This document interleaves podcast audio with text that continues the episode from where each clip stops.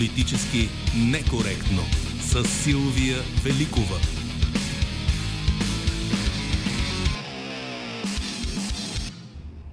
На 1 август работим заедно с редактора Веселина Миланова, звукорежисьор е Димитър Хаджилиев. За политически некоректно в социалните мрежи се грижи Евелина Георгиева. Гост политически некоректно ще се издателя на Дневник и Капитал Иво Прокопиев, напоследък, включително и вчера, по същото време. Той беше коментиран от поредния представител на ДПС, в случая Йордан Цонев, но през седмицата Движението за права и свободи му посвети специална парламентарна декларация. Зад колисите ли се прави политиката в България? Кои са кукловодите? За това очакваме да ни пишете във Facebook, Skype, Twitter и Instagram, където сме политически некоректно. Коментарите ви очакваме и на редакционните ни телефони след 13 часа.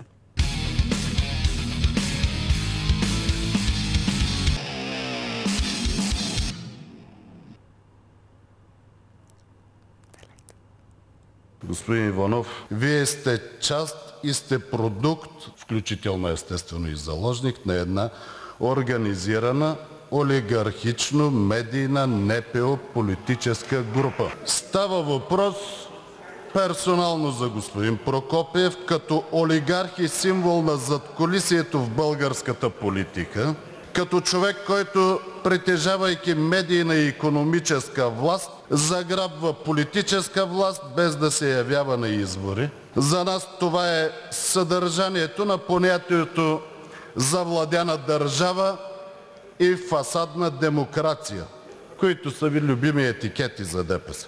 Наричаме на шега този кръг организирана престъпна група в българската политика, защото в зората на българската демокрация приватизирахте дясната идея и дясното политическо пространство. Впоследствие и големи части от българската икономика. Правите ефтин опит да се криете зад свободата на словото, като твърдите, че разкриването на задкулисната ви роля за последните десетилетия е атака срещу медиите. Никога не сме нападали журналисти от контролираните от вас медии.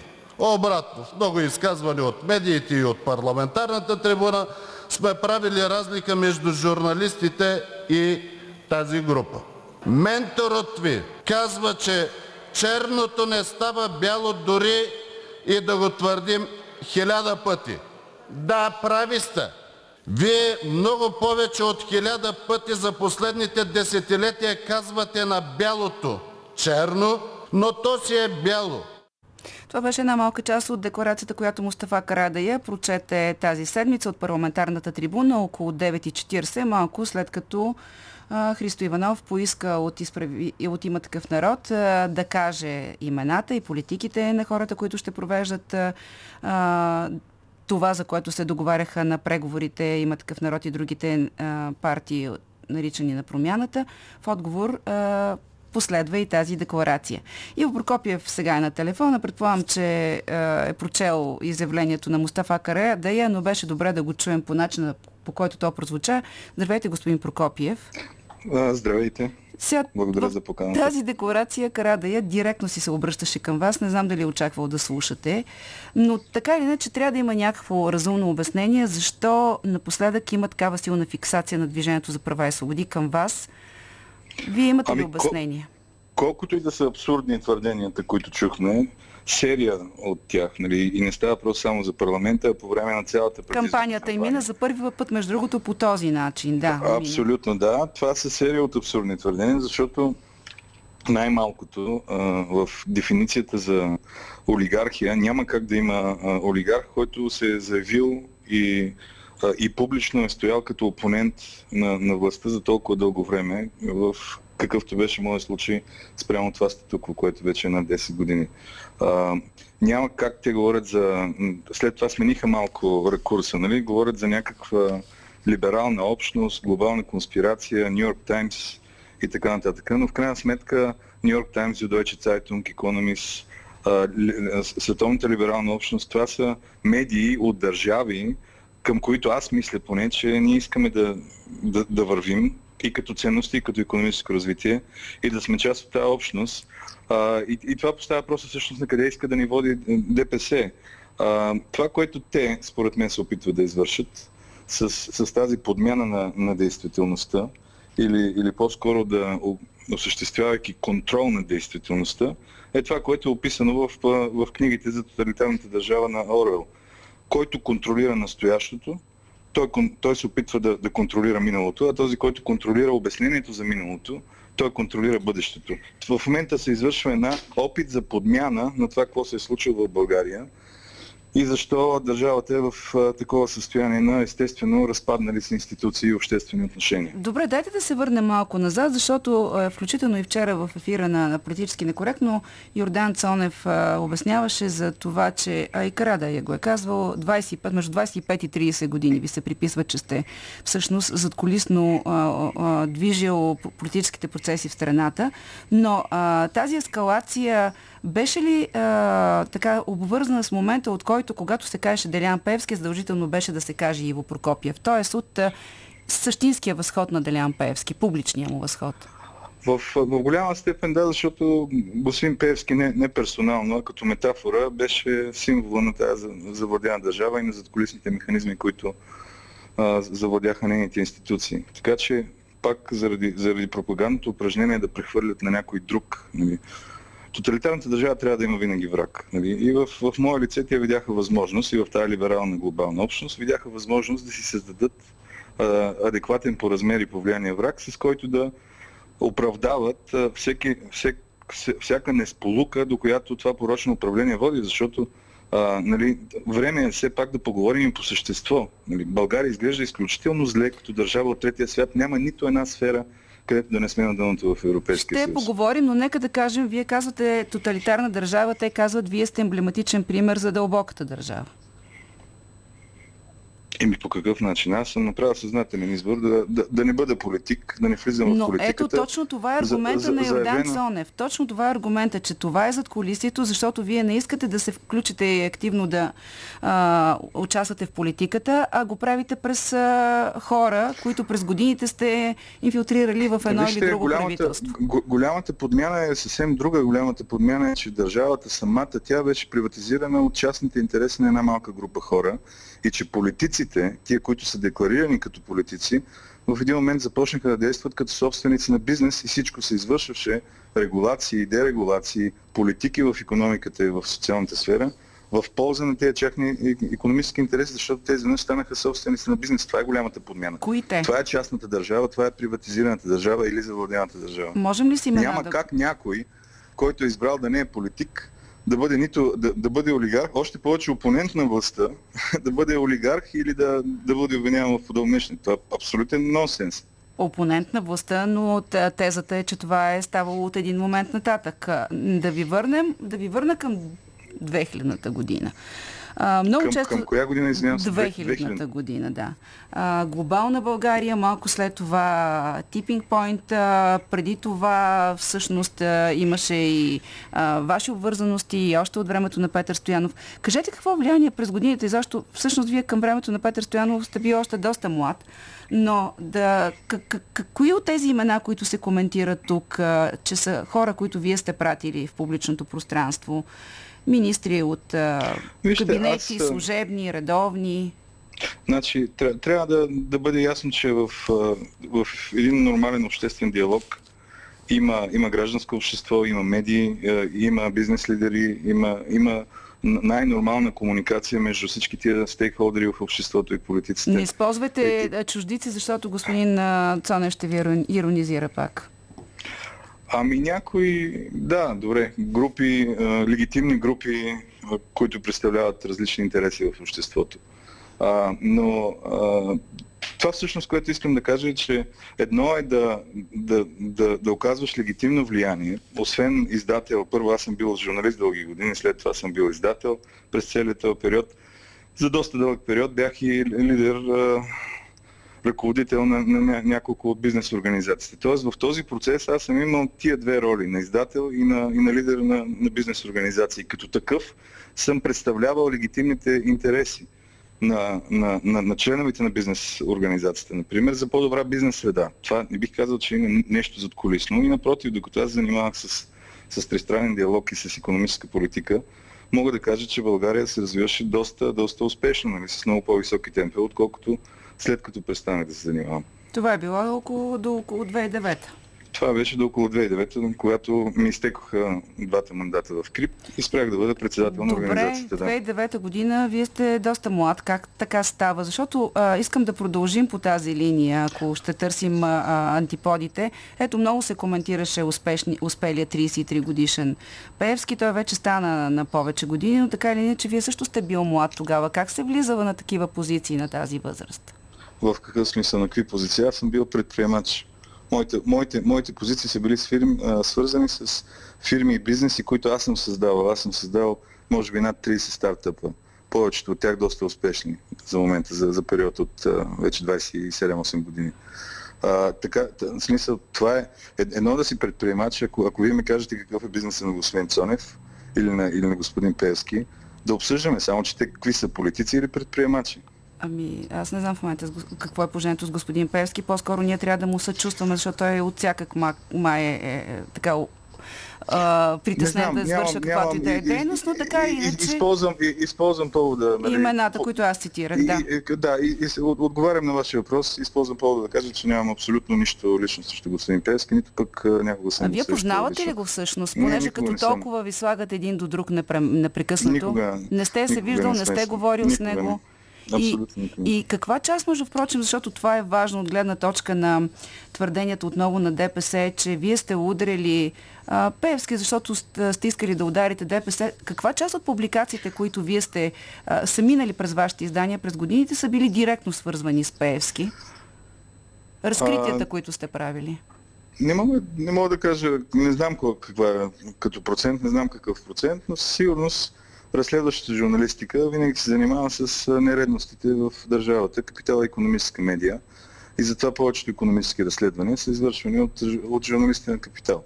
То това е всъщност на, на това, на което реагира ДПС. Те не реагират на, на нещо, което аз съм направил като Иво Прокопиев. Те, те, те реагират на, на разкритията на, на медиите за, за за фирми, които по някакъв начин се явяват в тяхната орбита. Нали, за лошите кредити от, първо от КТБ, след това от Банката за развитие, за тия инхаус възлагания на не знам колко милиарда, 8 и, и кусор милиарда от, от различните държавни структури. Това е. Те, те затова, затова атакуват мен като издател и затова атакуваха след това и служебните министри, защото тези факти бяха потвърдени, че е в по-голям размер, защото вече когато човек е във властта има съвсем други средства за разкриване на информация. Сега въпросът е дали вие имате някакъв механизъм, по който сте могъл да предложите на, на Борисов да вземе Плевнелиев, Николай Младенов, Трайчо Трайко, Симеон Дянков. След това през служебните правителства на Плевнелиев да а, лансирате свои хора. Сега да така рекламирате и на наложите имената на Кирил Петков и Асен Василев или просто защото през годините сте имал някакви контакти с тези хора, това автоматично прави ами- влизането им във властта и ваше влизане? Това, това че някой е бил автор на Капитал или, или съм се познавал лично, не, го прави по никакъв начин а, мой министр. А, но съвсем конкретно на вашия въпрос. С Борисов не съм говорил за, за министри. От тези служебни министри, тримата, които в момента са особено актуални, Кирил Петков, Асен Василев и професор Денков, мисля, че беше на образованието. Mm-hmm. Двама не ги познавам и никога не съм ги виждал. Кои двама не познавате? Госин Василев и Госин Денков. С, с Кирил Петков се познаваме без да сме близки, защото е бил автор на Капитал и е участвал в събития в конференции, които Капитал организира. А не е ли защото сте се видял на, на учредяването на Демократична България, например?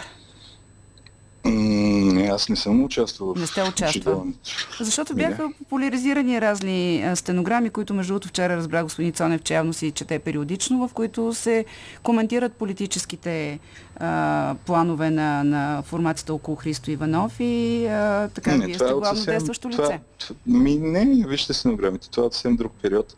И за съжаление този процес не доведе до нищо, защото ако помните, а, тогава не се е получил консолидиране на така нареченото либерално или градско или дясно или там както му викаме. Умно Тая общност остана разделена, тая общност за съжаление остана разделена и, и това всъщност доведе до, до тези а, а, структурни проблеми, чието плодове берем в момента, защото ако когато оставиш най-важната част за просперитета и за развитието на държавата не представена извън парламента, защото в момента, ако тая общност има 350-400 хиляди гласа, нали, това не, статистически не са, не са просто 300 или 400 хиляди гласа. Не? Нали? Това са по някакъв начин е, интелектуалния бизнес елита на държавата. И ако той не е представен в парламента, се стига до това, до което се стигна. До пълна подмяна на идеята въобще за демокрация и за пазарна економика.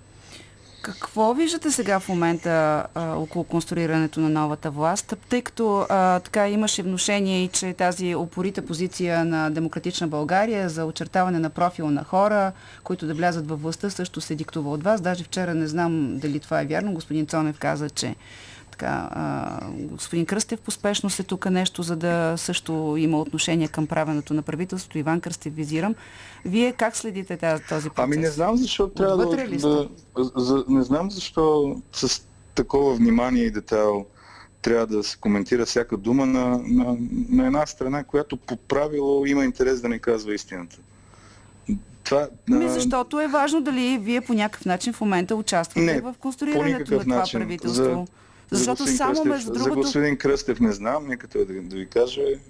А, но за, за мен мога да ви кажа, че не участвам в абсолютно никакъв процес за нищо в момента. Което може да бъде е, е, и е, обяснение, защото това правителство би могло да бъде подкрепено от ДПС, защото аз мисля, че до сега няма правителство след това на Иван Костов, без това на Орешарски, за което вие да не сте бил подозиран, че по някакъв начин влияете през една или друга фигура.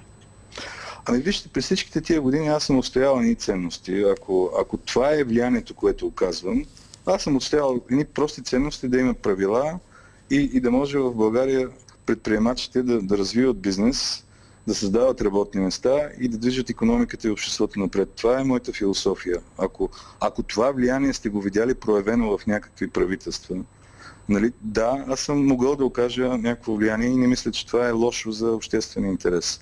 Никога не са ме вълнували а, частни, ча, частна, частния интерес, частната ми полза, а, сделки, които да, да са в директна подкрепа за, за моя бизнес. Нали? Нека да, да погледнем къде са моите фирми в списъка с длъжниците на, на, на, на, на, на ББР или на КТВ, не къде знам, са моите кажете. фирми?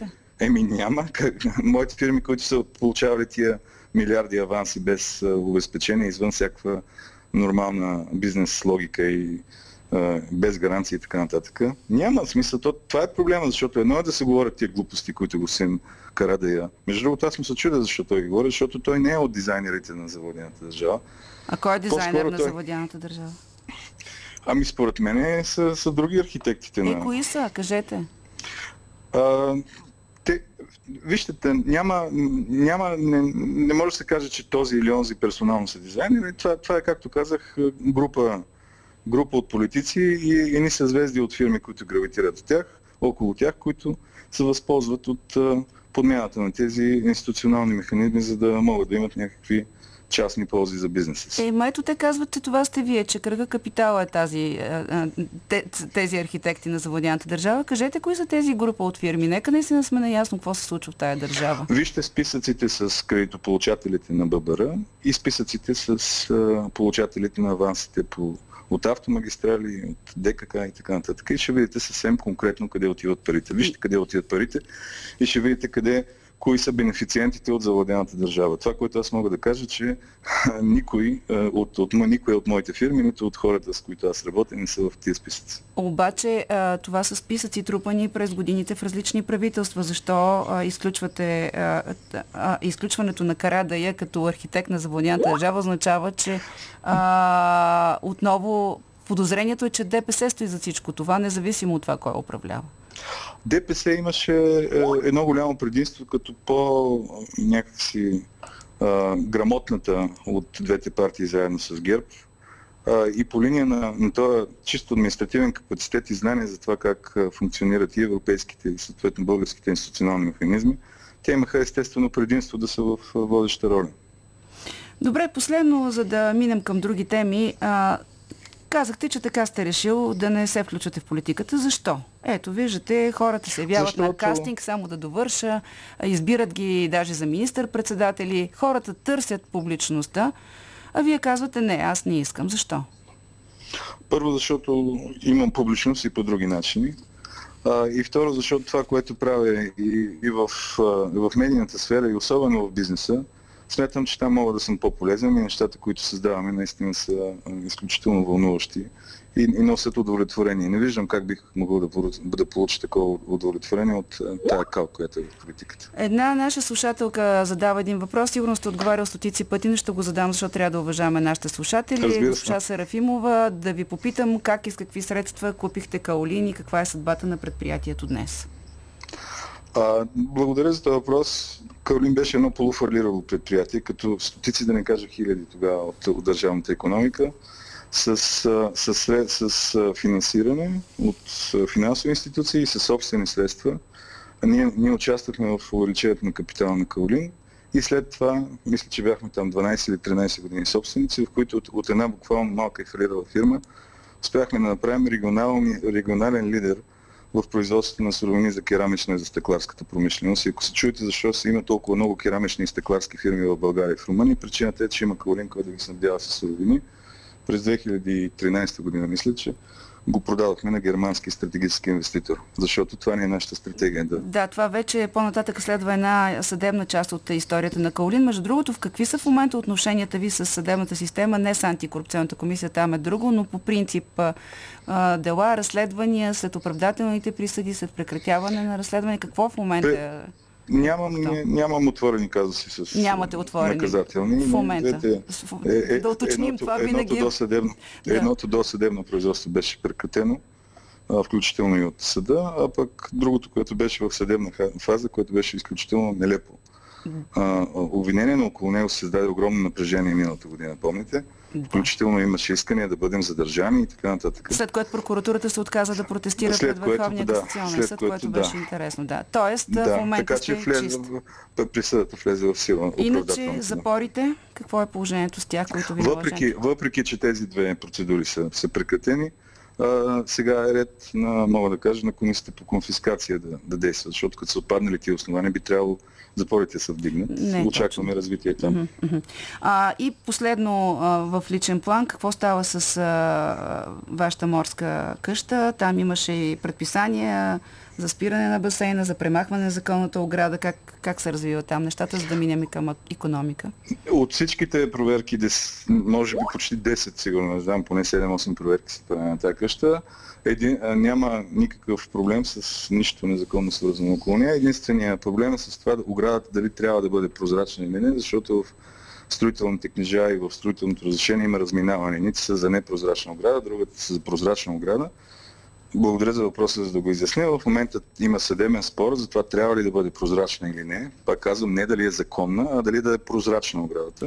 Чудесна... И, ако, и, ако съда, и ако съда каже, че Много трябва да е прозрачна, въпрос. ще ремонтираме, ще да, да я направим да я направим прозрачна. Тя е така или иначе е прозрачна половината. Но, но не достатъчно явно, според претенциите. Не е достатъчно прозрачна, Пред... ще стане прозрачна колкото трябва. Колкото трябва, ако трябва, може да се окаже, че съда не смята, друго, че да е друго прозрачна. нещо по къщата няма да. Да, сега. А, маркирах преди малко темата за а, дебатите, които вървят и изобщо планирането ново правителство. А, как ви се струват а, първоначалните заявки на новия ваш колега, предприемач, а, кандидат за министър-председател? Пет неща избори той. Сред тях има някои, на които и вие според мен държите, както е плана за възстановяване, съдебната реформа. Той, той лично изглежда симпатичен човек. Аз а, не го познавам. нямам нищо общо с този бизнес с оборудване за плуване и, плажуване. Не, не знам доколко има капацитет да влезе в тази сложна машина на държавното управление. Надявам се да бъде подкрепен. Много по-важно от това обаче наистина с тази заявка, че правителството и министрите, и премиера, персоналният състав няма да е толкова важен. Много по-важно е всъщност до какво споразумение ще достигне управляващо парламентарно мнозинство и изобщо ще бъде ли формирано управляващо парламентарно мнозинство. Ами да, този въпрос изглежда сложен, особено след вчерашната вметка на Борисов, че може да изтегли хората си, за да падне кворум и да мине с по-нисък кворум правителство, което ще го направи още по-голям заложник при, проблем, при важни за него теми. А, казвате ли, правилно ли ви разбрах, че всъщност а, не, даже, не са важни толкова имената, колкото мнозинството, защото според някои пък имената са много важни. Ако казваш, че ще правиш съдебна реформа, е добре да знаеш дали този, който ще стане правосъден министр и ще я прави, наистина смята, че трябва да има съдебна реформа и го е доказал през годините. Естествено, че са важни имената, но, но при, при тази структура, при сегашната конструкция, която се обсъжда на малцинствено правителство, очевидно имената не са въпрос на дискусия. Това, което е въпрос на дискусия и на някакъв политически договор е ще има ли воля да бъде формирано парламентарно мнозинство за промяна, защото според мен обществените настроения са доста ясни. И хората а, искат промяна, но някакси не на всяка цена. Нали? Ако още веднъж а, имат някаква парламентарна бутафория и само симулация на, на промяна, много бързо ще стане ясно, че а, това не е, не е устойчиво и пак ще трябва да се ходи на нови избори. Казахте за устойчивост, изказахте се доста критично към а, ревизията на плана за устойчивост, който, която направи служебното правителство. Според вас трябва ли, въпреки че вече сме извън всички срокове, и новото, новия управленски екип да погледне а, проектите? Ами то, то е малко като с, с управлението на държавата, защото не е важно да, да имаме какъв да е план бързо, а е важно да имаме план, който да промени философията на освояването на, на еврофондовете. Защото една от характеристиките на българската завладяна държава е всъщност, че тя главно се финансира с европейски средства. Част от тия контролни механизми и регулатори, правосъдните органи, тяхното нормално функциониране е изключено и повредено и те са поставени под контрол точно за да може да върви това безкрайно постоянно освояване на, на европейски средства.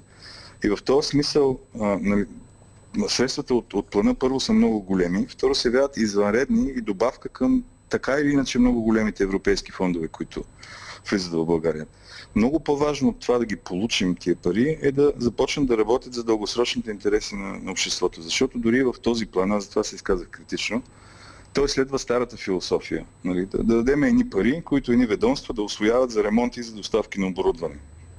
Около две трети в ревизирания вариант на плана са насочени към такива неща.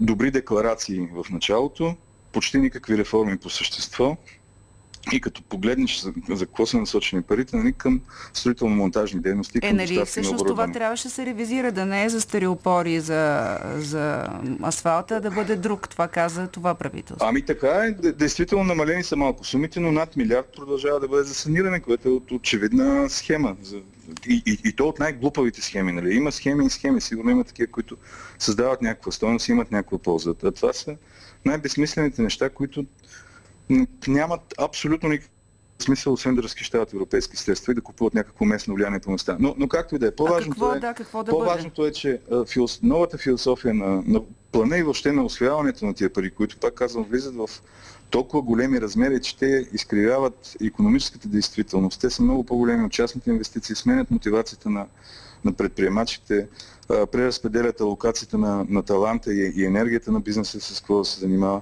Затова е важно тази подкрепа да е индиректна, да стимулира определено поведение на хората и на фирмите. Ако искаме да, да фирмите да станат конкурентоспособни и да, да минат през дигиталната трансформация, те също трябва да инвестират в този процес. Да, да няма само грантове, а да бъде поета част от риска и то малка част от риска, 10, 20, 30%, колкото е необходимо, за да може останалото да бъде финансирано от банковата система или от самите фирми. Това е философията, която същото за домакинствата. Откъде на къде правителството ще определя, ще определя кои блокове да бъдат санирани и то са такива гигантски средства. Нека тези същата сума пари да бъде раздадена на всички български граждани и те да решат. Един има нужда да си купи термопомпа, да се смени горивната инсталация, друг има нужда да се смени дограмата, на третия има тече покрива всеки казва се различен. Това възможно ли е, защото усещането беше, че идеята на този план е елита да прецени кои са най-важните неща. Вие сега казвате хората да, да преценят какво да направят. Те могат да решат да отидат на екскурзия казвам, на Хаваите. Аз казвам, че при, при подобна степен на, на завладяване на държавата, елита трябва да, бъде, да му бъде забранено да преценява каквото и да е вместо българските граждани и вместо българските фирми. И това е основното принципно, принципна разлика между моята лична философия и философията на всички тия, за които говорихме преди малко. Добре, обаче понеже сме на такъв етап, който вероятно не могат да се правят много резки промени, какъв е вашия съвет към тези, които сега ще отворят отново плана? Да се пипа ли а, нещо или да се вкара пък в после аз мисля, че, Аз мисля, че част от това, което е предложено е толкова глупаво и, и очевидно несъстоятелно и противоречащо на, на, на целите на, на зелената сделка и, и на европейската политика. Че ще ни го върнат ли? Че ще ни го върнат, да. Една голяма част от плана просто няма да мине по технически причини. Той, той не отговаря на целите на, на това, за което трябва да отговаря. А, Но, но, но нали, трябва да дадем кредити на служебното правителство, че има няколко добри идеи, нали, които бяха направени и са в тази посока, в която казвам. Пазарни механизми за, за интеграция, примерно на ВЕИ системи с а, батерии и така нататък, които са частична подкрепа, малко, за да може частния капитал да, да инвестира. Вижте, най, най, ако, ако погледнем Последно, да, финално голямата, голямата картина, какво се е случило в България, Вярно е, че откакто сме члена на Европейския съюз са влязли към 23 милиарда евро в държавата. Но също така е вярно, че по различните механизми на движение на капитал, основно през банковата система, за същия този период от страната са напуснали 25 милиарда. Главната причина за, за това е недоверието в инвестиционния климат на страната, корупцията и завладената държава, за която няколко пъти говорихме. Частният сектор не инвестира, не вярва на България, не вярва на българското правителство, не вярва на българските политици. Добре, да видим сега, когато предприемачите ни е а, евентуално министър-председателя, дали ще се мисли и по този бизнес начин, когато се решават въпросите тук. Това беше Иво Прокопиев, съиздател на Дневник и Капитал. Политически некоректно. Има ли наш значение нашия избор? Куководи ли го подменят? За това ще си говорим днес политически некоректно. Попитахме ви зад колисте ли си прави политиката в България кои са куководите. Очакваме вашите отговори след рекламата на телефоните ни 0889 202 207 029 и 029631565. Въпроса задаваме и в нашите страници в Facebook, Twitter, Instagram и в Skype. Един от една от реакциите в Skype ще ви прочета сега, защото намирам, че е много важно това да имаме спомени и да проверяваме. Светослав Георгиев от София пише, стара истина е, че политиците успяват да скриват истината и зад колисието доминира. Единственият шанс да следим обещанията на политически отговорните българи дали се изпълняват така е, трябва да си припомняме кой какво е казал във времето, кой какви обещания е давал и какво се е случило после с тях. Иван Арбо пише във Фейсбук. Не знам дали има задколисни играчи, но според мен има такъв народ, сами не са вярвали, че ще постигнат такива резултати на изборите. Сега просто не знаят какво да правят с властта, която им е представена и в крайна сметка се умотаха като патета в кълчища. Владимир Банов, не знам, не само не знам какво, не знаят какво да правят, но и не знаят какво да говорят, нито какво да кажат. Затова постоянно повтарят, че ще се види, когато му дойде времето или когато са готови. Тоест не са готови, чакат друг да им каже, смята нашия слушател. Какво смятате вие за това къде се кове българската политика а, в а, официалните институции, през а, легитимните представители, които ние изпращаме гласувайки или на друго място? Здравейте, вие сте. Здравейте, госпожо, госпожо Великова. Здравейте. Мариан Димитров съм от Русе. Разбира се, че е имало, има и ще има зад кулисие. Така е в едно капиталистическо общество. По простата причина, че е, кадруват винаги и правителствата винаги ги ведат парите и хората с много пари. Е, чухме декларацията на ДПС, тя е изключително точна, е, но касае една мъничка истина, персонална истина в тази декларация. Чухме отговорите днеска на господин Прокопиев и той е прав, но той касае неговата истина, които наслагано правят пъзела. Има и други хора, които кадруват. Нима тези организации на работодателите и персонално братя домовчиеви ни кадруват. Помните ли миналата година какво беше казал господин Пламен Бобоков? Че в България, ако нямаш връзки, си умрял и не знае как се оправя, се оправя обикновеният човек. Ами, ти, да, само че той го разбра, когато започна да има проблеми а, с а, правосъдието. Преди когато това, вероятно, също. Да. Когато страда, когато страда Кадура, защото той имаше възражение към депутата Пламен Нунев, че бил кадрувал окръжен прокурор в Русе, но се оказа, че той кадрувал заместника му. С какво Пламен Бобоков е по-добър от Пламен Нунев в, в, в, говоря за обществото. Не говоря като човек. Та, мисълта ми, че тези а, връзки, те не се създават, защото те са най-умните, е, най-красивите, най-знаещите, а защото тези връзки се плащат. И, и нали, всеки разказва как е почнал един купувал, препродавал дънки от а, къде беше, от Гърция или от а, Турция, а пък другия купил някакво гориво и го продал на сметка. Ама това са пак а, връзки използване. които са Сега, платени. въпросът е обаче как се слага край на това и защо възможно ли? е? Вие казвате така е в комунизма. Ако не е комунизъм, да не би във времето, в което преди сме живяли, а, нещата да, да не са а, отново решавани на друго място? Не, аз, аз не казах думата комунизъм, не съм казал, вие казахте. Не капитализъм, казахте. А капитализъм казах, да. Капитализъм казах. Да, точно така. А, Да. А, Затова ви ами, питам, не капитал... не, при некапитализма добре, по-добре ли е? Ами, не, не знам, просто хората, обикновените хора трябва да бъдат обединени и а, да, да кажат а, точно ясно какво искат. Вие виждате БСП, уж социална партия, въведе плосък данък, който облагодетелства точно олигархията, а, която пък финансира а, БСП и не само БСП, всички парламентарни Да, партии. въпросът е какво може да се направи, защо да, се, да водим ли тази битка или да приемем, че е, господарите се менят и така се решават нещата. Е, е, това е последното, което бих посъветвал хората да спрат да водят битката.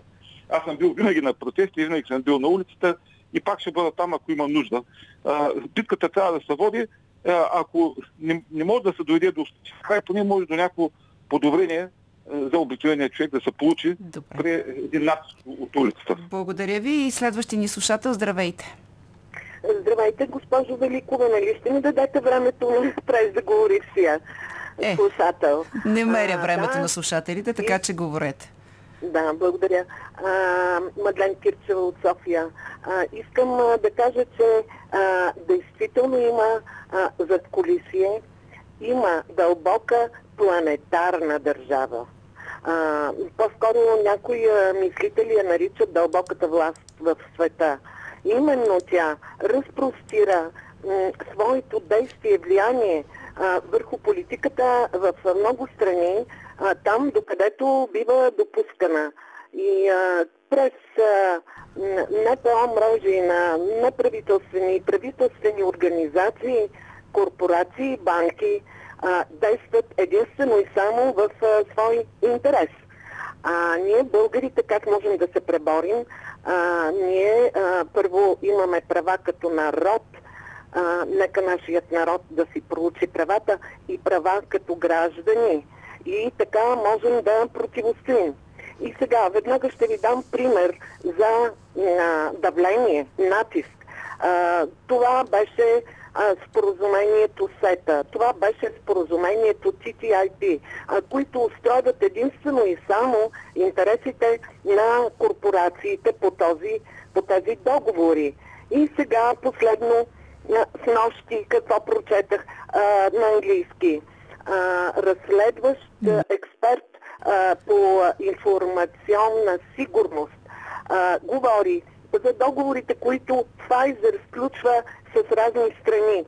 А, значи, там има клауза, ако даден закон или регулация а, на страната, с която се сключва договор за доставка на този биологически агент, наричан COVID-вакцина, а, има а, текстове, има клауза, която а, би а, преследвала наказателно производителя, то самата държава трябва да промени своето законодателство. Сега, предлагам ви да Значи, прочетете ето повече от една публикация на английски, защото наистина не могат да се тиражират просто някакви публикации, които твърдят нещо. Още повече в ситуация, в която виждаме какво се случва с пандемията, да, да добавяме и да а, така разконцентрираме важността на, на този процес с едно мнение написано някъде, па макар и на английски, не ми се струва, че националния ефир е добро място за това.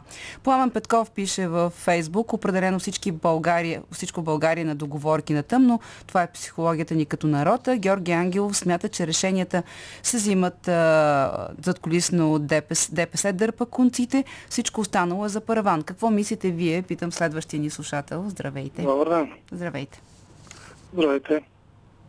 Слушам ви. А, мога ли аз обичам така да се шегувам и да декларирам разни неща? Примерно аз не съм гласувал на последните избори, на четвърти, четвърти гласувах. Аха. На 11 не бяхте мотивиран, така ли?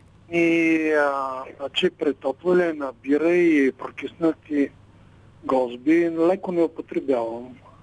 Искате нещо ново? То, имам си критика към тези леко несимпатични. Може ли една шега да кажа? Ами, да, стига. След на Бойко Борисов да бутне едно 100% рамо и да видим сеира на Чичославчо. А що смятате, защо нарекохте това шега и защо нарекохте това шега? Защото... Е, не знам. Добре, т.е. вие а, очаквате как да стане това, Да, да защото той вчера... Нека да си Не, той вчера аз Борисов... Бойко Вчера... го направи, Слави отива на кино. Значи никога не съм гласувал за Бойко, за Слави, комунистите, СДС-то се нали, изложиха. За царя да не говорим, не да не влизам. А, вие как си представяте това рамо? Извинявайте, как си представяте това рамо? Да ГЕРБ да подкрепят правителство на 100% Слави да Трифонов? ли? едно рамо на 100% Слави. Не, не, да, да, да го подкрепят парламента, така? Да гледаме тирка. Защото освен хляб и зрелища на нас нищо не ни остана.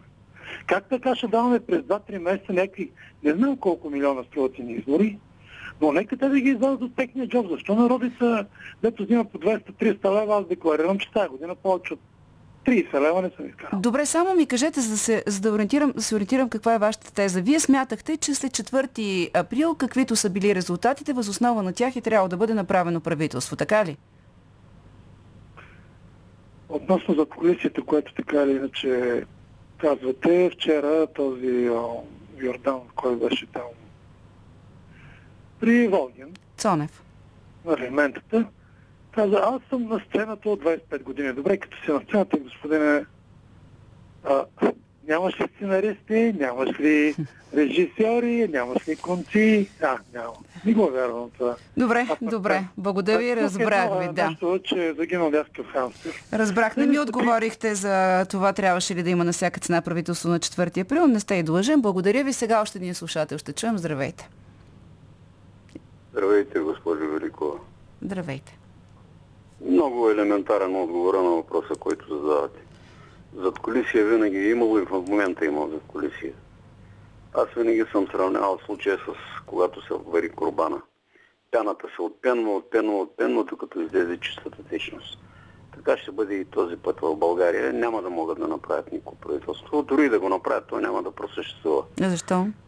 Ами, защото в парламента съществуват такива като Йордан Цонев, повечето от тях са стари муцуни, вряли, кипяли. Е, групата на Слави Трифонов е с почти изцяло нови лица. Групата Слави Трифонов е последната брънка, която ще бъде използвана, ще бъде изразходвана и той ще се провали по най-пълния начин, защото пък неговите хора нямат абсолютно никакъв опит, както и той в политика. Е, сега то проблема е какво правим, когато не ни харесват тези, които са стари муцуни и другите, които нямат никакъв опит. Нали? Някак си Аз трябва съм да... го казвал много пъти, доктор Водоров е на телефона.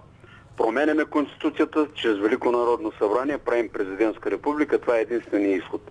Пример за това е Стефан Стамбулов. Единственият пример, при който България е била независима с златен лев, с проспериращо селско стопанство и така нататък. Разбрах ви, само тук да уточним нещо за промяната в Конституцията, че за да има промяна в Конституцията, Велико народно събрание и всичко това, което искате, трябва точно тези хора, които в момента са в парламента, да вземат това решение. Благодаря ви, следващия ни слушател. Здравейте. Ало, здравейте, казвам се Иван Станков. Здравейте. Значи подкрепям мнението на доктор Бодоров за Стамбулов, но корупция е имало от римско време и, и ще има корупция и сега. Тя не може да бъде премахната, защото самата концепция за световен контрол на хората е подменена още след новата ера. Така че не мисля, че този въпрос е прав. Защото това са до Слави, това ще бъде погълнат, както беше погълнат патриот, както бяха погълнат патриотите и воля. По същия начин характерът ще ги погълна. Кой ще ги погълне? Еми, когато се след сега в момента всяка подкрепата на две политически партии и ако получат тяхната подкрепа, те няма да могат да стигнат до върха. Кои политически партии, ако им дадат подкрепа? Ами те, е, Демократична България и И... БГ. Изправи се Бъл- България. Да, ако ако те ги така. подкрепят, това ще завлече Слави Трифонов и... дъното, да. А- Обязателно ще ги Ми може да го, могат да ги подкрепят БСП и другите партии и това пък да Ма, ги дигне ли. ли? Едва ли ще ги подкрепят. Добре, предстои да видим. Благодаря ви последния ни е, слушател в този сеанс. Здравейте. Ало, Здравейте, вие сте. добър ден. Добър ден. С огромно удоволствие и радост слушах интервюто с Иво Прокопиев. Такой е той.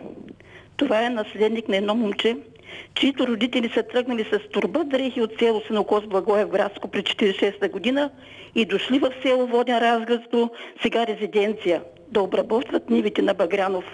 Вечер са ни завивали с рогоски, а дрехите ползували за възглавници. Радвам се за успеха на това момче. По безплодна слива никой камъни не хвърля. Желая при успеха на всички негови противници. Така, да добавя на мнение на Галя Иванова във Фейсбук. Зад колиси има, но то няма цвят. Нито е червено, нито е синьо. Той е като камелеон. Но зад колисието също си има господари. В момента служи не на българския народ, а на океанските си партньори. Дали проводник на техните идеи ще се казва Соломон Пасиво Прокопиев, Росен Плевнелиев или Ахмед Доган няма никакво значение. Важно е да се спазва изкривеното разбиране за върховенство на закона, където пише нашата слушателка, за кокошка няма прошка, а за милиони няма закони. И точно тук е момента да се потопим в смешните на новини на Иво Балев от Вестник сега. Новини с добавена стойност. Здравейте, драги слушатели! Добър ден, скъпи съучастници! Здраве желаем във всяко едно отношение. Вие слушате най-горещия информационен бюлетин в българския ефир новини с добавена стойност – в тая безподобна политическа и атмосферна жега ние вадим фактите като картофи от жаравата на събитията и жонглираме с тях толкова умело, че почти не се парим. Дано да е по-спокойно покрай вас, че в сферата на услугите пак е напечено. Най-напечено е на плажа, в политиката, общественото здраве и в кръчмарския бизнес. Ти обществени услуги се осъществяват в осложнена обстановка. Заради общественото здраве и новия делта щам на коронавируса, кръчмите са заплашени с ново затваряне. Веднага по веригата се задейства следващото звено на заплахата. Шефът на ханджиите и кръчмарите Ричард Талибегов Лъвското сърце пак плаши с кръчмарски протести. Ханджиите и тяхната клиентела се чувстват политически репресирани. Като затворят кръчмите, хората не могат да си изразходват политическата енергия. Не става въпрос да ходиш да гласуваш или да си пържиш мозъка в деня за размисъл. Става въпрос за политическата просвета и култура в механата. Кръчмарските разговори за политика са колкото люти, толкова безвредни и грамоотводни. Една компания от сериозни консуматори само за тая вечер ще издигне и ще свали 10 правителства, кое от кое по-сериозни. Ще има да се леят аргументи и тези, ще има да се чертаят политически перспективи, всички политически маневри на статуквото и промяната ще се предвидят, анализират, осъдят и подкрепят. Това е фундаментално гражданско право което пандемията не отнема, да избистриш политиката в шумна компания и вакханална консумация. Както е казал Ботев, цитиран от Борисов, Вечер пием, пеем буйни песни, но на сутринта не знаем позор ли е или слава. Така цитира Бойко Борисов. Нашият умен и красив революционер Христо Ботев е истински поет, защото завършва живота си трагически. То си е по канон. Няма значение дали е Христо Ботев, Владимир Висоцки, Джанис Джоплин или Ейми Лайнхаус. Загинеш ли трагически, си истински поет. Затова покрай пандемията се заинтересувах от медицинска гледна точка, дали ако загина от вируса, ще ми се брои за трагически изход от живота и да ме възвеличат. Ама една позната докторица ми каза, че със сигурност това не се брои за героическа и трагическа или национално отговорна смърт. Тя ми каза, по тая линия, господин Балев, полза никаква от този вирус, няма да станете класик, да не говорим, че и стиховете ви не са Бог знае какво съкровище. Аз много се вслушвам в такива критики и си вадя изводи. Моята позната докторица е права, че като не са ми толкова интересни стиховете, келфа и да, и да загина трагически все тая. Я викам си да дръмна една вакцина, после ще му мислим за някакъв по-героически екзитус леталис. Екзитус, това е латинска дума, означава изход. Както евреите излезли от Египет, а британците от Евросъюза, все става дума за екзитус. С думата изход се обозначава и моментът, когато духът напуска тялото от медицинска гледна точка. Така че аз съм с вакцина, пък другите поети да си преценяват на своя глава. Защото пък в края на краищата има поети, дето откарват по 90-100 години и пак са чудесни съчинители, с нищо не отстъпват на младите и трагично загинали колеги.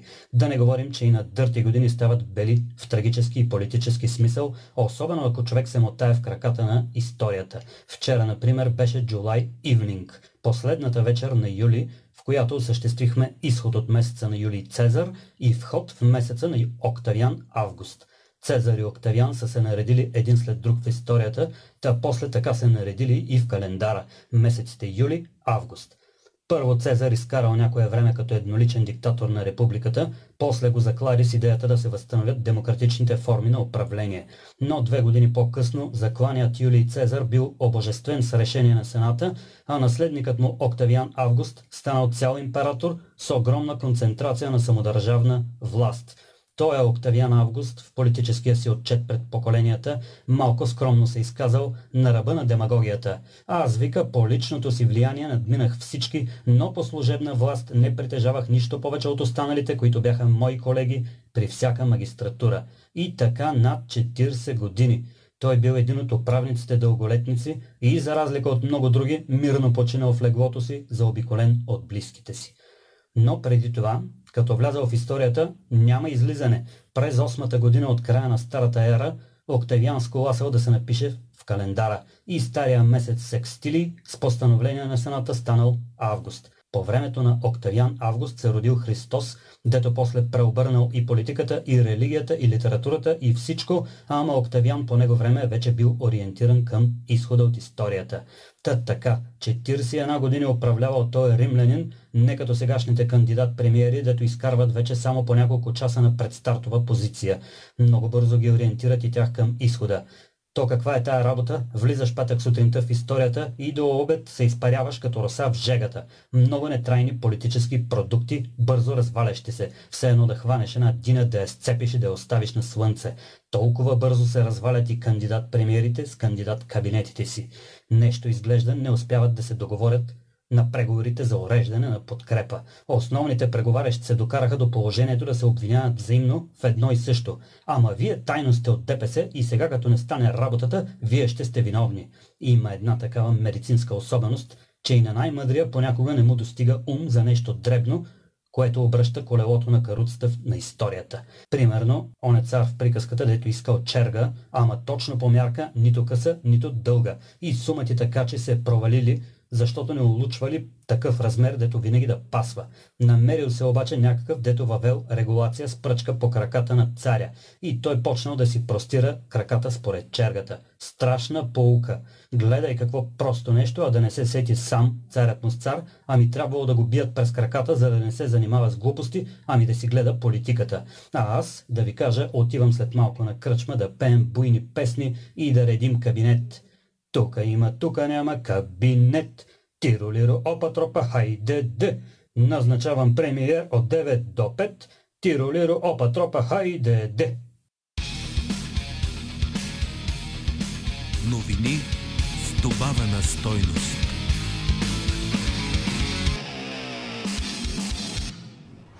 Според Тотю Генов, решението за съставяне на редовно правителство в България се взима от ДС на БКП. Агентите на ДС, които са известни на всички, дърпат конците. Това не, не е никаква демокрация без лустрация, пише той. Смион Денев коментира, че американци, малко руснаци, израелци и араби, тук сме бойно поле на чужди интереси, щом сме на проамериканската страна. Познайте кой печели и кой губи в световния конфликт. Това е неговото мнение.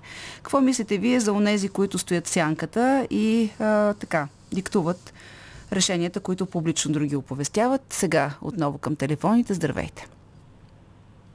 Вие сте. Чуваме ли се? Не се чуваме. Добре, ето какво ни пише а, Борислав Найденов. Щом в обществото липсва усещане за справедливост, значи зад колисието не просто има, то определя дневния ред и властта. Слави да не се прави на ощипана мума, защото пищенето също си личи, пише той. Имаме ли вече възможност да чуем и слушателите? Здравейте! Може би да, добър ден. Какво може би да?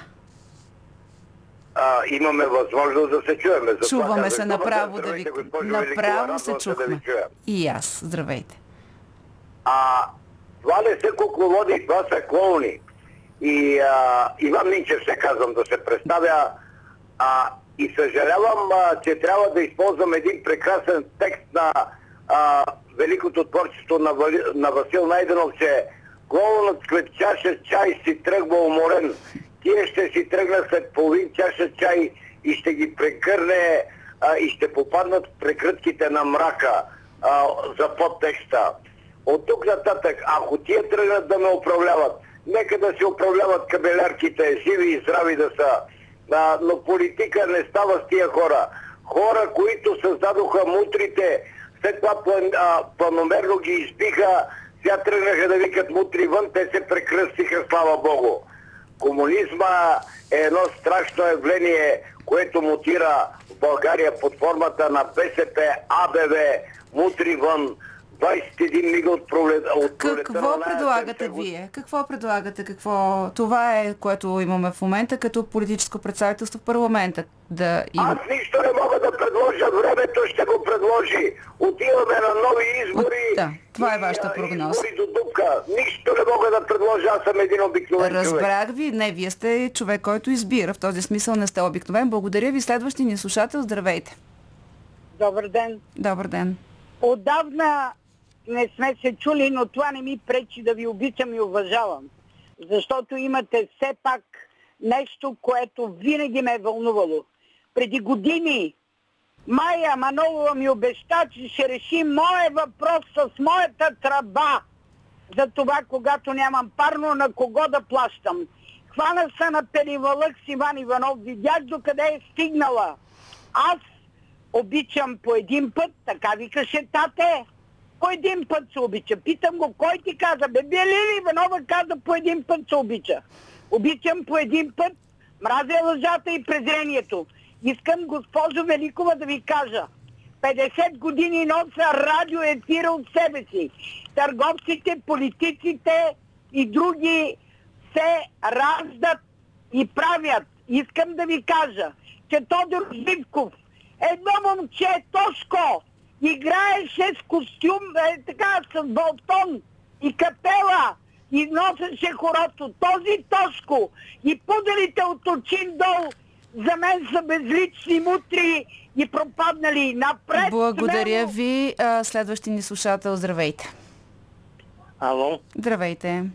здравейте. Ами, аз какво искам да кажа а, с, с тия режисирани политически назначения, Кои- Какво имате страда предвид? само, моля, Какво имате предвид под режисирани политически назначения? ми зад колисието. И, А, да. искам да кажа, че няма това, което всички искаме демокрация, а е все още тоталитаризъм. Все едно Байтосов седи на престола на Саско-Бургоцки и това е демокрация, ама не е така. Какво може да се направи според вас? Еми това е. Еми да не се месец. Ама то, то така... Еми трябва, ми, първо звучи първо лесно, трябва да знаете е- кои са техните подставени лица, чрез които те действат. И да ги разкара, да се разкарат по някакъв начин, да ги разкара е, обществото. Или да се изживее този тотали- тоталитаризъм още. Е, колко да се изживява още? Колко Еми- год- години трябва да минат? Еми, един живот не е достатъчен. Да. Еми, не беше много обнадеждаващо това обаждане. Да чуем следващия ни слушател. Ало, Здравейте. здравейте.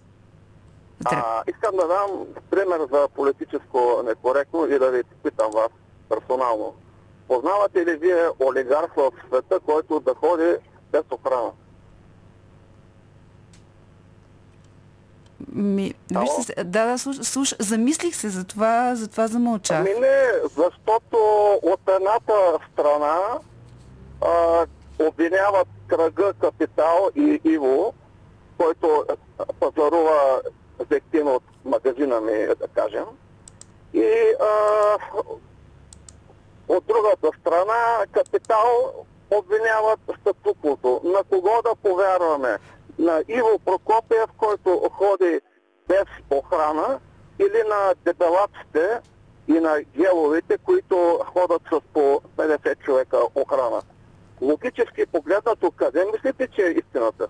А, аз няма да взема страна в случая, но има лойка в това, което казвате, включително и в това, че някои пък даже въобще не виждаме дали ходят, ходят с охрана, защото не сме им виждали очите, т.е. защото не се появяват публичното пространство.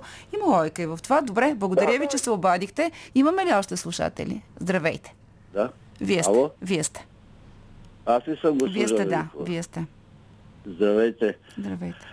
Ами, искам да попитам все пак един въпрос, който просто ние сме нали, обикновени хора. Защо се преследва Гешев и защо се преследва специализираната прокуратура? Защото за, за мен, за Гешев е абсолютно с а, обидни квалификации за специализираната прокуратура, просто казва, че трябва да се махне. Искам логически, значи вие задавате въпроси обикновено, аз да ви задам Да. един въпрос, бабешки, бабешки разсъждавам. да. Значи хората, които преследват Гешев, а, той подведе под отговорност а, този Васил Бошков. Това е един човек, който е по списъка Магнитски, не е случайен човек избран в Магнитски. Той е с много възможности, с много пари. Би могъл даже, че те е милиарди, как се говореше, сега не се знае. Това е манипулация. Може да се върне тук спокойно да каже, аз съм невинен, да се защити. Значи, логически бабешки говоря. Бабешки разсъждавам. Гешев преследва Бошков, Да. а примерно БСП и, и, и, има такъв народ и другите протестни партии казват, че Гешев е мутра, вие- корумпиран, вие- вие пише сте- там грозни думи. Да. Цялата институция се оплюва. Кажете ми по бабешки, аз съжалявам, това правилно ли е и вие какво ще ми отговорите? А вие, а, Знаете, че аз ви задам Да, да, няма проблем, ще ви отговоря, ако ми дадете възможност. Ами, въпроса в това, а, въпроса, който поставяте, аз не мога да кажа дали те с, искат да сменят Гешев, защото е подвел под от- отговорност Васил Бошков. По-скоро въпрос е а, кога беше подведен под отговорност Васил Бошков и защо години наред същата тази прокуратура, тъй като нали, това, за което той е обвинен, са деяния от последните 10 на години, а пък той тогава беше публична фигура, ходеше на срещи, включително на които е присъствал господин Гешев. Тогава той не беше разпознат като а, извършител на престъпления, беше така влиятелна фигура в някакъв момент нещата се промениха. Но в този списък Магнитски, списък Магнитски има и други лица, за които Гешев е обвиняван, че не ги разследва, например Пеевски. Така че а, очевидно двойните стандарти са нещо, което карат хората, които искат оставката на, на а, Иван Гешев, а, да смятат, че той действа конюнктурно. Аз не знам дали е така. Има процедури, при които това ще бъде изяснено. А пък и да ви кажа, тя така смяната на Гешев не е толкова лесна, колкото звучи на думи, така че предстои да видим дали тя наистина ще бъде поискана и дали ще бъде осъществена. Благодаря ви. Борис Савов ни пише, може би още един слушател ще успеем да чуем. Няма. Добре. Борис Савов ни пише в Фейсбук, че според него никой от великите сили няма интерес на територията на България да има а, адекватно функционираща държава. Това по повод днешния ни разговор за олигарсите зад колисието и, и, и, и това кой всъщност взима политиките у нас. И тук Пламен Симеонов в скайп казва, че не мисли, че има група, която определя какво ще става и ще се решава кой да изпълнява дадена роля, обобщавайки тази група като зад колисие. Доказателството за него е, че няма и не може да има толкова умни и виждащи бъдещето група хора.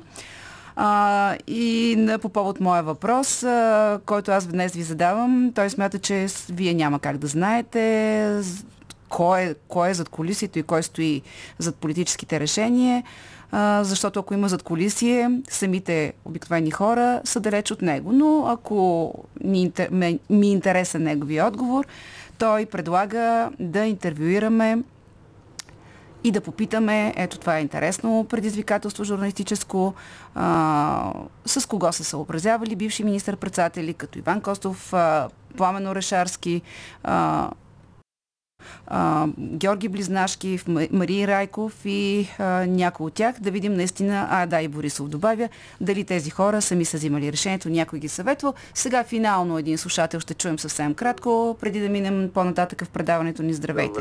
Добре, добре. Ай. Какво? Няма да можем да го чуем, явно провежда и други разговори, освен разговора с нас, така че ще можем да се чуем следващата седмица и да продължим нашите много интересни разговори, а, които а, ние с интерес водим с вас. Последно изречение.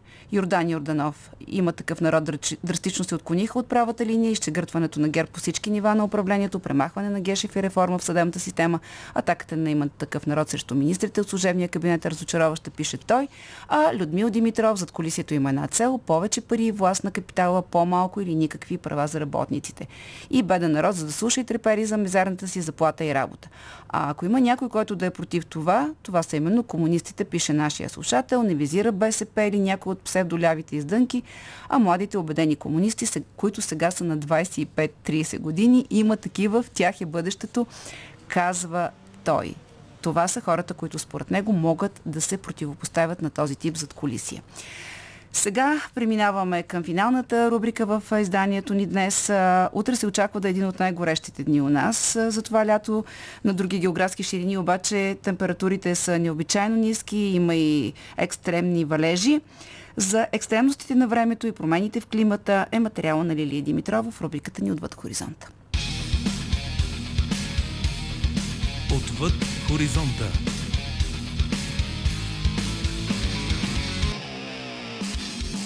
Исторически жеги в Канада през юни, 54 градуса в Съединените щати, стотици горски пожари в Сибир, наводнения и проливни дъждове в Европа и Азия.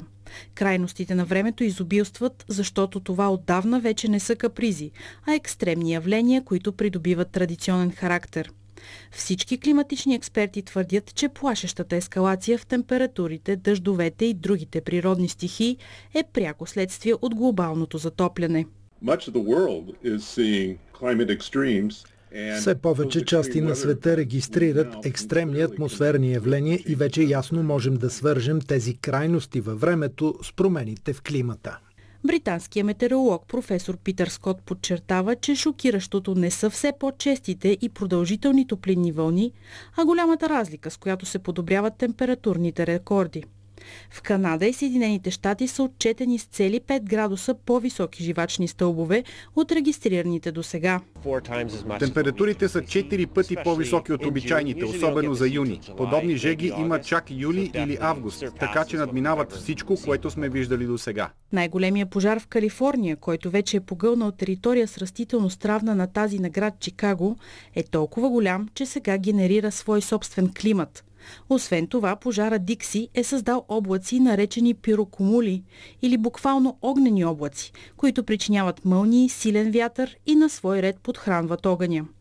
Горските пожари са често срещани в Калифорния, до такава степен, че местните жители понякога се чудят останало ли е нещо, което да гори. Но поради изменението на климата това лято е особено жестоко. Земята обгорява, плодовете не озряват, малините, които по принцип са червени, сега са бели, попарени от ултравиолетовите лъчи и жегат. Метеоролозите признават, че не успяват да прогнозират силата на стихиите, както стана с наводненията в Германия и температурните рекорди в Северна Америка. Необходим ни е международен център с най-мощния и модерен компютър, за да осъществим квантовия скок към климатични модели, които да улавят основните физични явления, предизвикващи крайностите. Смятат Доналд Уибълс, професор по атмосферни науки в Университета на Илинойс. Нещо като ядронния колайдер на ЦЕРН, подчертава той. Изглежда не прогнозираме достатъчно добре силата на явленията и това изненадва учените. Става ясно, че трябва да подобрим способностите си в симулацията на химическите и биологични процеси в климата. Разбираме също, че не преувеличаваме в прогнозите си, напротив, дори умалуважаваме случващото се. Един от най-фрапиращите примери за промените в климата и ограничените способности на метеоролозите да предвидят интензитета на природните явления е Олимпиадата в Токио. Преди 10 години, когато Япония е избрана за домакин на летните игри, организаторите подчертават колко меко е лятото в страната и умерени температурите. Днес обаче реалността е съвсем различна. Живака по време на състезанията достига и надхвърля 35 градуса. Наложи се и отлагане на събития заради преминаването на тайфуна Непартак а високата влажност и температура не са никак от полза на атлетите, подчертават кардиолози. При излагането на виsoки температури сърдечно-съдовата система трябва да работи по-усилено, за да осигури обичайната състезателна форма. Жегата се отразява и на способността на тялото да поддържа нормална температура. Организатори и треньори правят всичко по силите си, за да помогнат на спортистите да се адаптират и да покажат най-доброто, на което са способни. Измерваме топлинния стрес всеки час, за да сме сигурни, че е безопасно да се тренира. В последните дни ставаме рано сутрин към 7.15 или тренираме късно след обяд, когато температурите спадат. Но краткосрочната адаптация не отменя мерките за борба с климатичните промени в дългосрочен план. Японските домакини са си поставили за цел почти пълен въглероден неутралитет на игрите, които да проправят пътя за бъдещите екологично чисти олимпиади. Стратегията им включва изграждането, когато е възможно на временни спортни съоръжения, които след игрите да се използват на друго място или с различно предназначение. Зелената енергия също е сред приоритетите на Токийската олимпиада, като тя се захранва частично с биомаса от завод в град Кавазаки и със слънчева енергия от соларна ферма в Фукушима. Електричество, произведено от водород, пък тече в общежитията, кафенетата и тренировъчните зали на Олимпийското градче.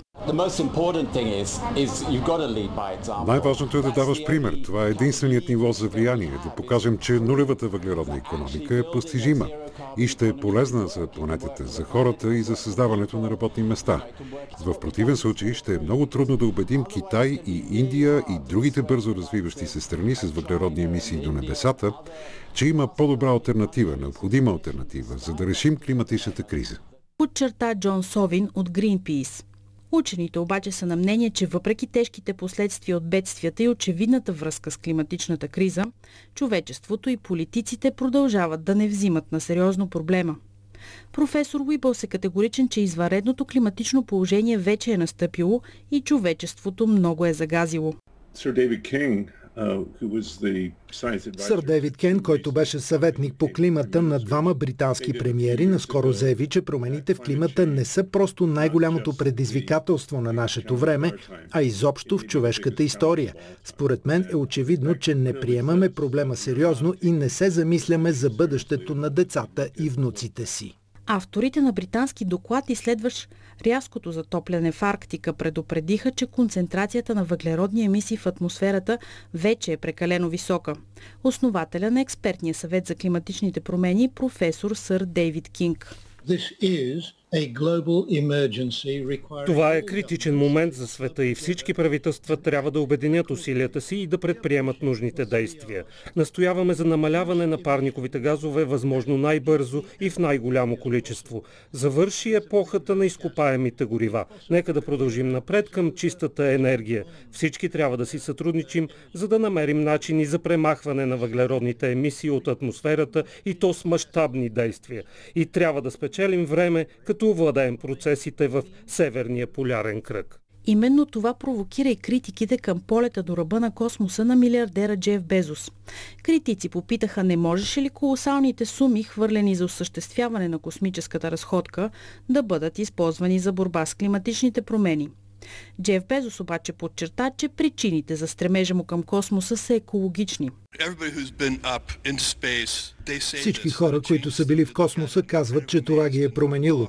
Разказват как са гледали Земята и са били възхитени от нея и от нейната красота, но също така от това колко е крехка. Мога да го потвърдя.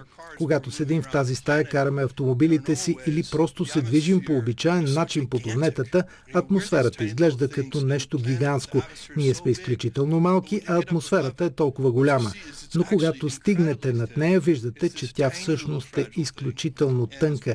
Тя е нещо миниатюрно и деликатно, а докато се придвижваме по планетата и нанасяме щети. Според милиардера, тежката промишленост трябва да бъде постепенно преместена изцяло в космоса, за да може Земята да не бъде замърсявана. Нов доклад сочи също, че 2020 година е трета по най-топло време, пета по влажност и осма по най-продължително слънчево греене в Великобритания. Учените обръщат внимание, че никоя друга година до сега не е влизала сред първите 10 едновременно и по трите показателя. Сега е по-горещо и по-дъждовно от всякога. И не става дума за нас, а и за децата ни и за целия свят. В най-бедните държави ще гладуват и ще се издавят, а в по-големите страни са тези, които нанасят щетите. Така че световната общност трябва да си понесе отговорността. Американският пратеник за климата Джон Кери заяви, че светът не може да чака да свърши пандемията от COVID-19, за да се заеме с климатичните промени. По думите му, страданието, причинено от коронавируса, ще се увеличи, ако държавите не полагат усилия за борба с глобалното затопляне.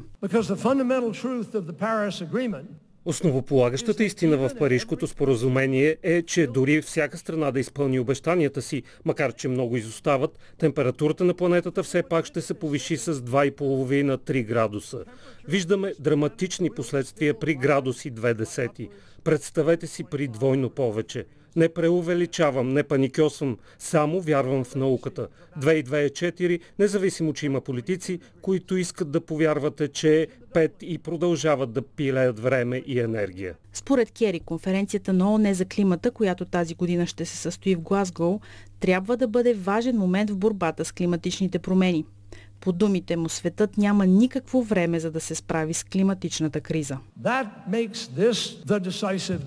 Това десетилетие е решаващо, а 2021 е решаваща година. Но по-важно от всичко е, че конференцията за климата в Глазгоу трябва да се превърне в повратен момент за обединение на света и овладяване на климатичното предизвикателство.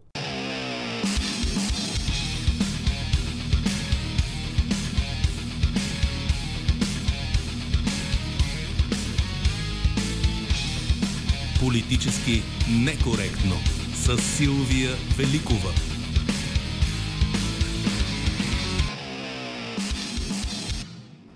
Работихме заедно с Лилия Димитрова, Иво Бале, Веселина Миланова, Димитър Хаджилиев. Музиката избираше Марина Великова. Днешната и вчерашната ни плейлиста и предаванията от вчера и днес можете да чуете и на страницата на Политически некоректно във Фейсбук, както и да слушате отново в подкаста ни в SoundCloud и Cloud и Spotify, а заради отпускарския сезон, по изключение ще се чуем още следващата събота. Хубав ден!